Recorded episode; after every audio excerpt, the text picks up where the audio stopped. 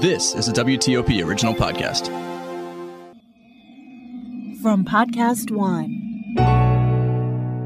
Previously on Colors. What does it mean to be Asian in America? Uh, I think that we're all unique and different. We come from different cultures and backgrounds. We come from unique stories, not just as a group, but just as individual humans. When I think about the groups, however, I know that the Lao experience um, and also the Southeast Asian experience for many of us, uh, the distinction would be that many of us fled war. Some extraordinary research from the Pew Research Organization. Coming up in this episode of Colors. Was the American Civil War fought because of slavery? More than one hundred fifty years later, this remains a controversial question. Why?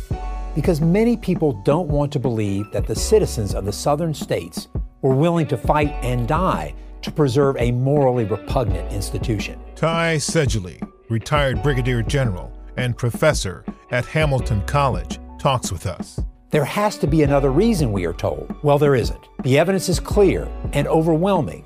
Slavery was, by a wide margin, the single most important cause of the Civil War. That's coming up in this episode of Colors. Simmering racial tensions. Segregation now and tomorrow and forever. Fighting injustice. I have a dream. Conflict looming. Justice! Brutality exposed. I can't breathe! I can't breathe! The search for solutions starts here. From W T O P in Washington, D C, this is Colors, a dialogue on race in America. Check the mic and make sure it sound right, boys.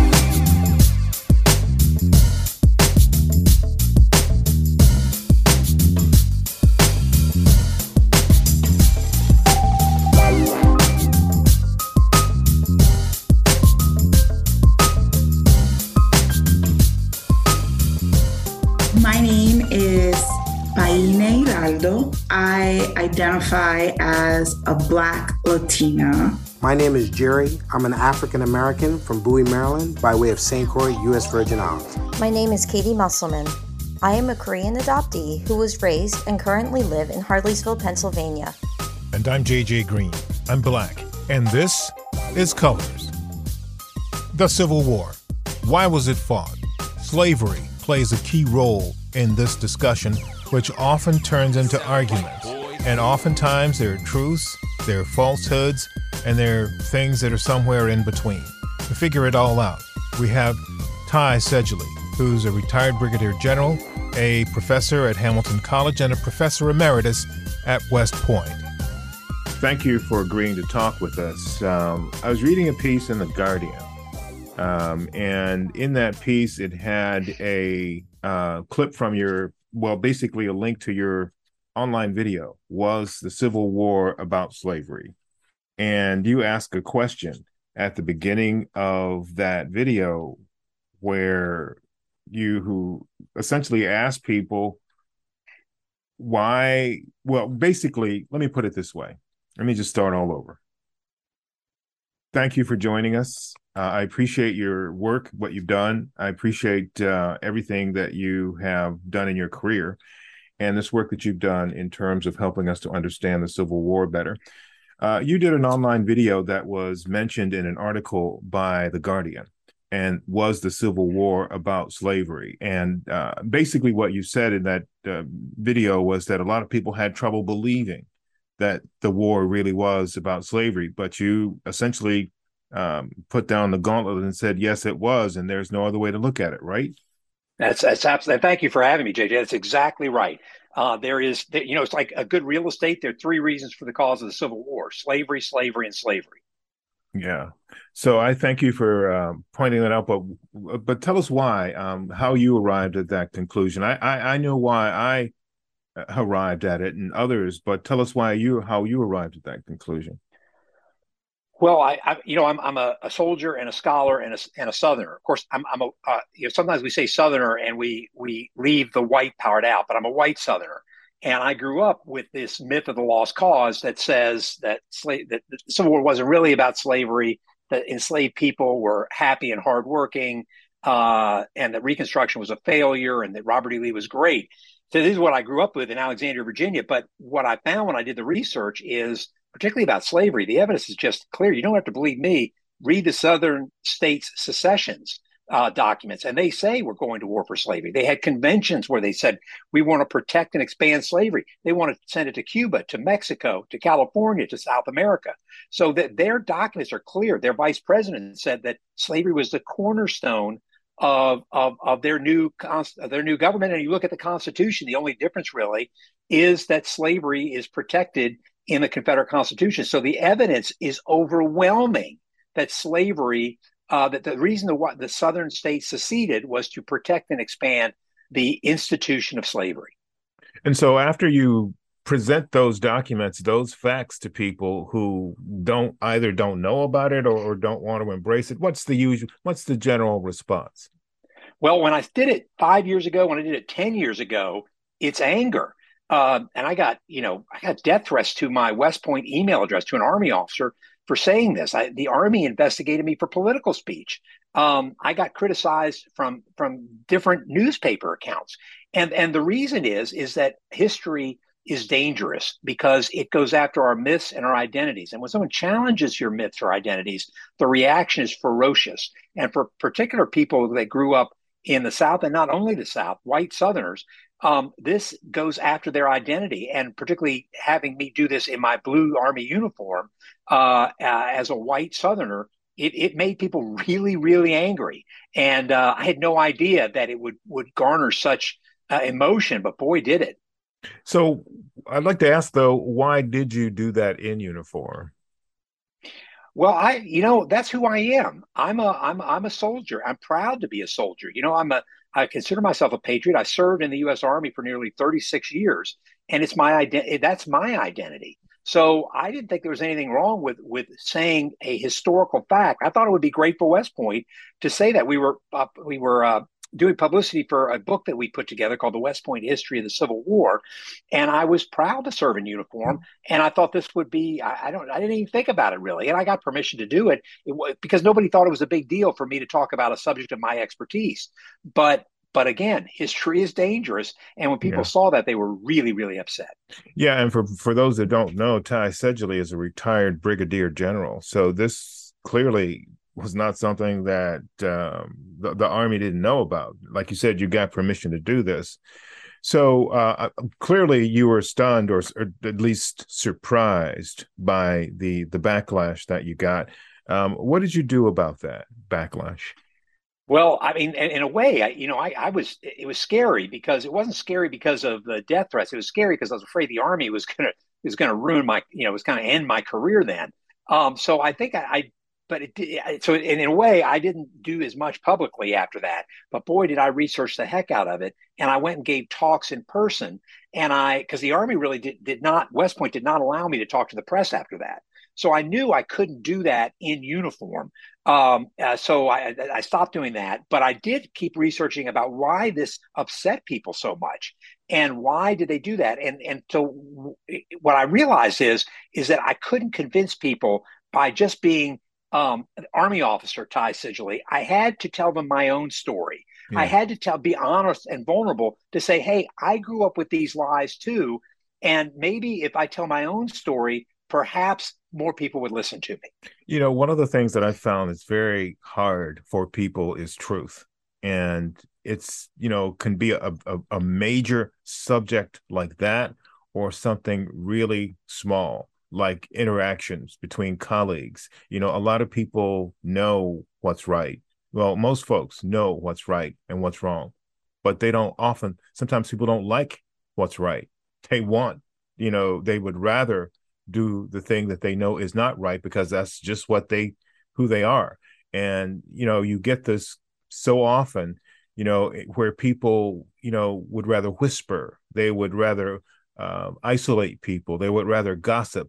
Uh, they would rather do things that help them, uh, I suppose, push their own agenda as opposed to what's right. And, and what you did and are still doing is the right thing to do because, like it or not, it's true. You know what I'm saying? Yeah, the and, facts are there. It's the facts. I, I'm telling people the facts, but I'm telling it through my own story to try to make people understand it, and so that they can they can change their mind. Uh, by by because listen, you don't own what happened in the eighteen sixties or the nineteen thirties, but you have a responsibility to understand the fact, the facts, the past. Because if we understand those facts, particularly about these hard subjects, we'll be better, more empathetic citizens in the future. And this is a really big deal right now because of some other work that you're involved in. You're you're a member of the Naming Commission that was set up in the aftermath of the the murder of George Floyd in Minneapolis by uh, some police officers there. And, uh, you know, one of the key questions that I have is, you know, there are a lot of memorials and a lot of roads and a lot of buildings that are named after soldiers, Confederate soldiers who wanted to keep Blacks enslaved and wanted uh, the South to leave the Union. And the, the question I have to ask is, how did they get memorials and and and buildings and roads and things named after them in the first place? Yeah, I, I, you know, we have we have uh, over a thousand things named after Confederates, r- from roads to, to Army posts uh, and ships and, and other things that through the years that have been named after them. So it comes in two phases, World War One and World War Two. And it comes at a time in World War One where Jim Crow has been ensconced in America. So if you think during Reconstruction that um, that Black Americans could vote, they they were two thousand Black men that served in uh, high office and elected office.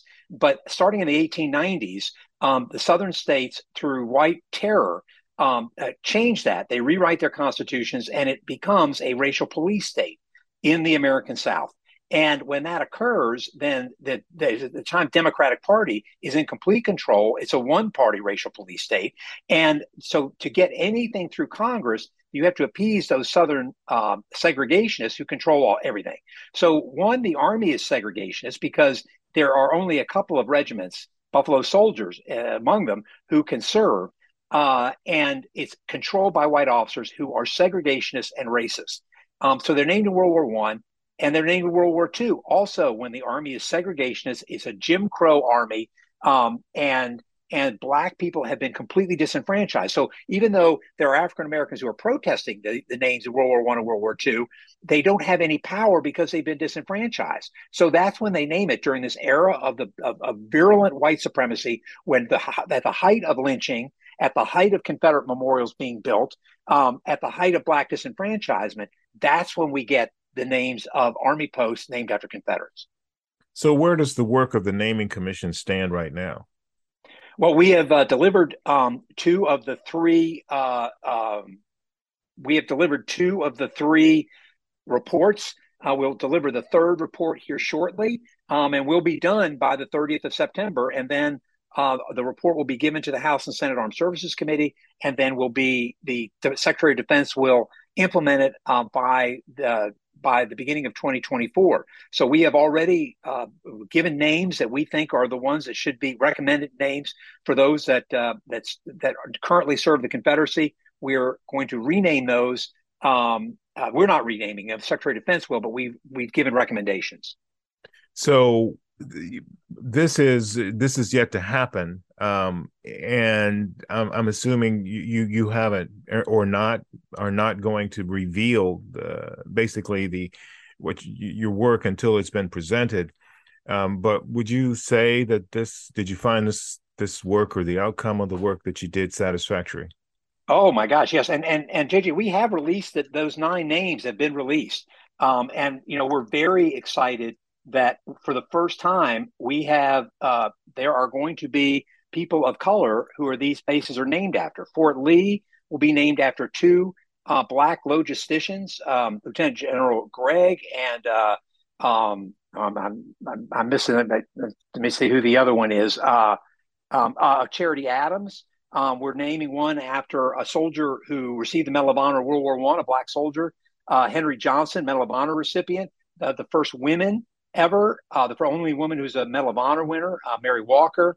Uh, the first family member, um, uh, Julia Moore, Hal and Julia Moore at, at what is now Fort Benning, and the first uh, Latino four-star general, uh, General Cavazos, where in Texas. So we're really proud. Uh, also, uh, uh, Fort Barfoot will be at, in Virginia, um, who is uh, he is a Choctaw Indian, uh, Native American.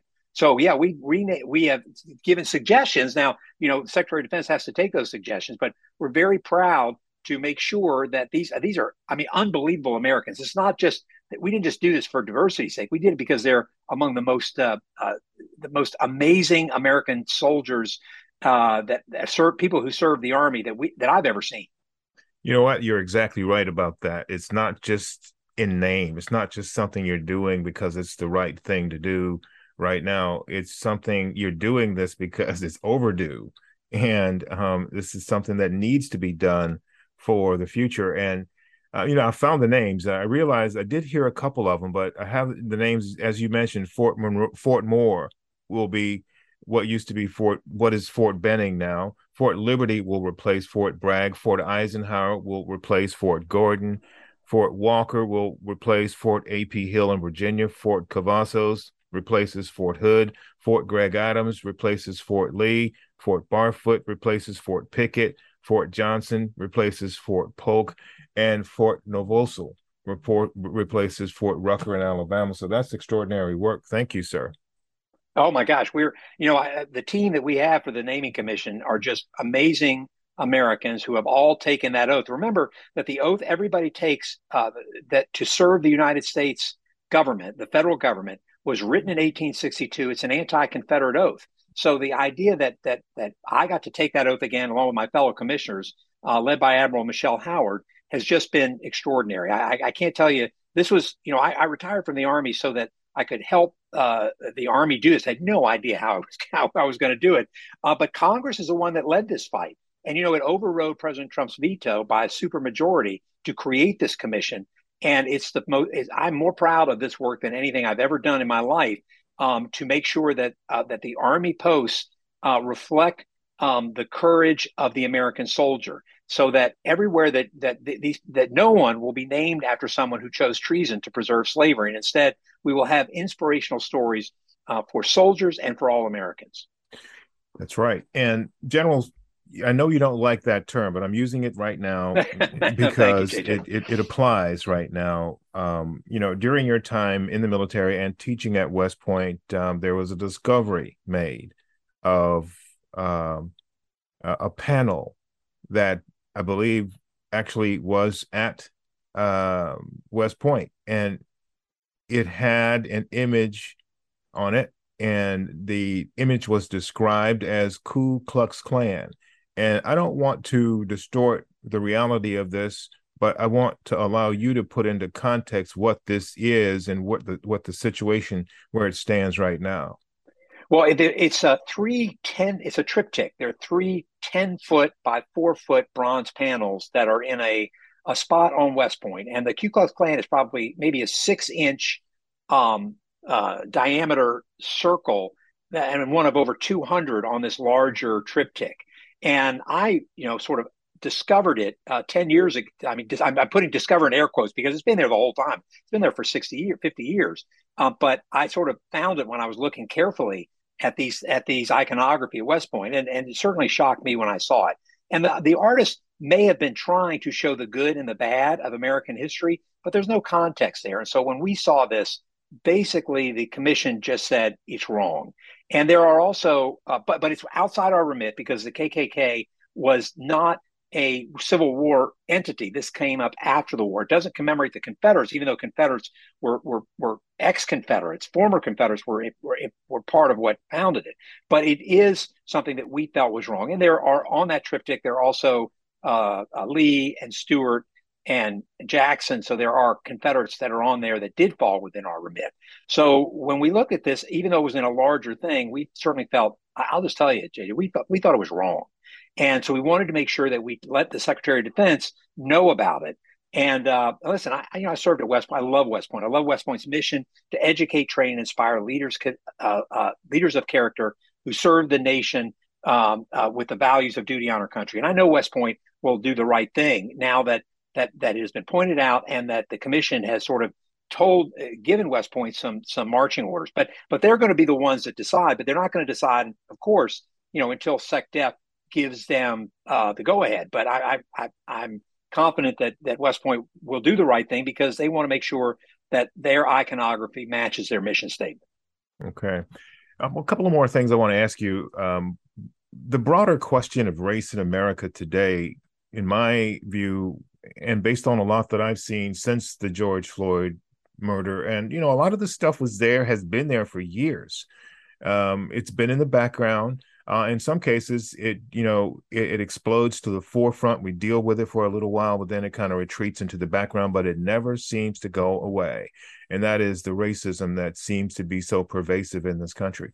Why do you believe that is? Well, um, you know, I, the last one of the last line in my book is that um, is that racism is the virus in the American dirt.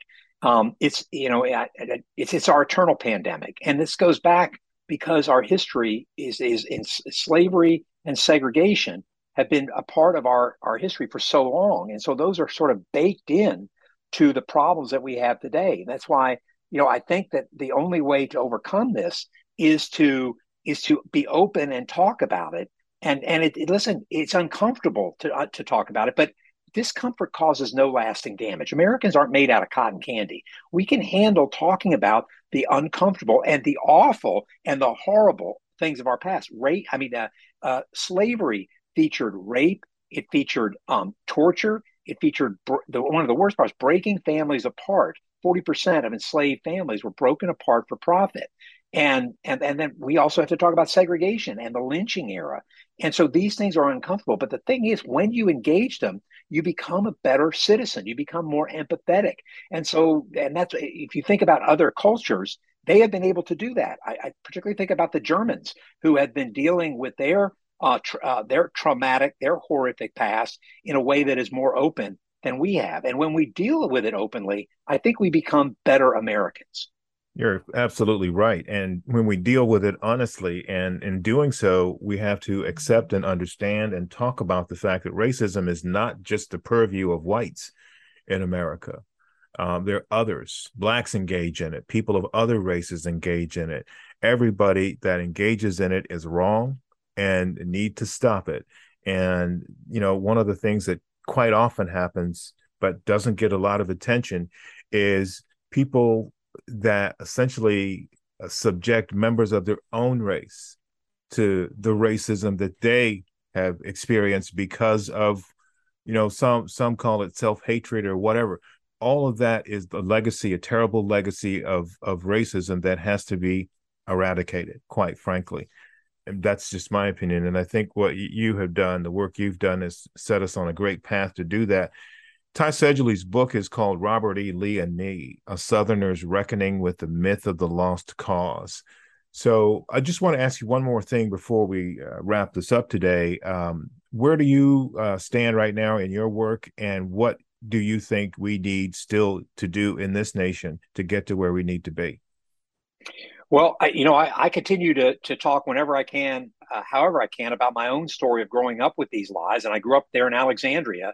Um, you know, and, when, which I didn't even realize Alexandria used to be part of the district. It left to protect slavery uh, in eighteen forty-seven. So I try to tell these stories to to to more Americans. My my next book I'm working on is about uh, a protest movement at West Point um, uh, to stop a Confederate monument that uh, that African American cadets led in the early nineteen seventies. Um, so I, I continue to try to find stories to talk about race in America and to talk about this issue that that uh, that. separates us, and yet and yet it's, it's something that we all share. And so, you know, I do I love my country. I consider myself a patriot. But as James Baldwin, the great black one of the great black writers of the twentieth century, said, is that I, I love my country more than any other, and therefore I must criticize her, because to criticize her is to want to be have a better country, a better people. So it, it's not criticizing your country isn't because you you hate it. It's because you love it so much. Absolutely correct. Thank you so much, sir, for your time. I appreciate all the work you've done, your service, and um, talking with us today. Thank you so much, A J. Really enjoyed talking to you. Stay tuned for some thoughts about race in America and details about our next guest. You're listening to Colors. Hey there, this is Malcolm Sherrod. I'm a Black American from South Florida. And what do I think about race in America? I think America's biggest problem has been its constant denial that it has a race problem. However, I do think we are finally in a moment where there is a reckoning. I just hope that people will work earnestly to do the right thing and not just walk the walk, but talk the talk. This is Colors, a dialogue on race in America. If you have any questions or comments about Colors, send us an email. You can reach us at colors at the colors podcast dot com. That's colors at the colors podcast dot com.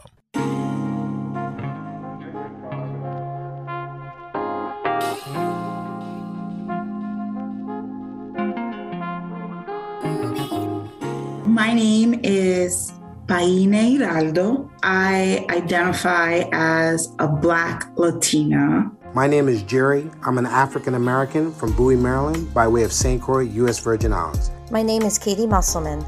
I am a Korean adoptee who was raised and currently live in Hartleysville, Pennsylvania. And I'm J J Green. I'm Black. And this is Colors. Coming up in our next episode of Colors. Each week you hear people telling us their names, their ethnicities, where they're from, and their stories. But next week, a whole show of people's names, ethnicities, where they're from, and what it all means. That's coming up in our next episode of Colors. Thank you again, as always, for listening, making time for us. Thank you to Hillary Howard, Mike Chikaitis, Joel Oxley, Julia Ziegler. Thank you to Rose Varner Gaskins. Thank you to Ernie Green. Thank you to Thetford Collins. Thank you to Earl Uriah Robinson. Thank you to the Core family. Thank you to Gina Bazemore. Thank you for our music, Jesse Gallagher. Thank you, Cosmic. Thank you, Offshane. And most of all, thank you for listening. And just remember, keep talking to each other.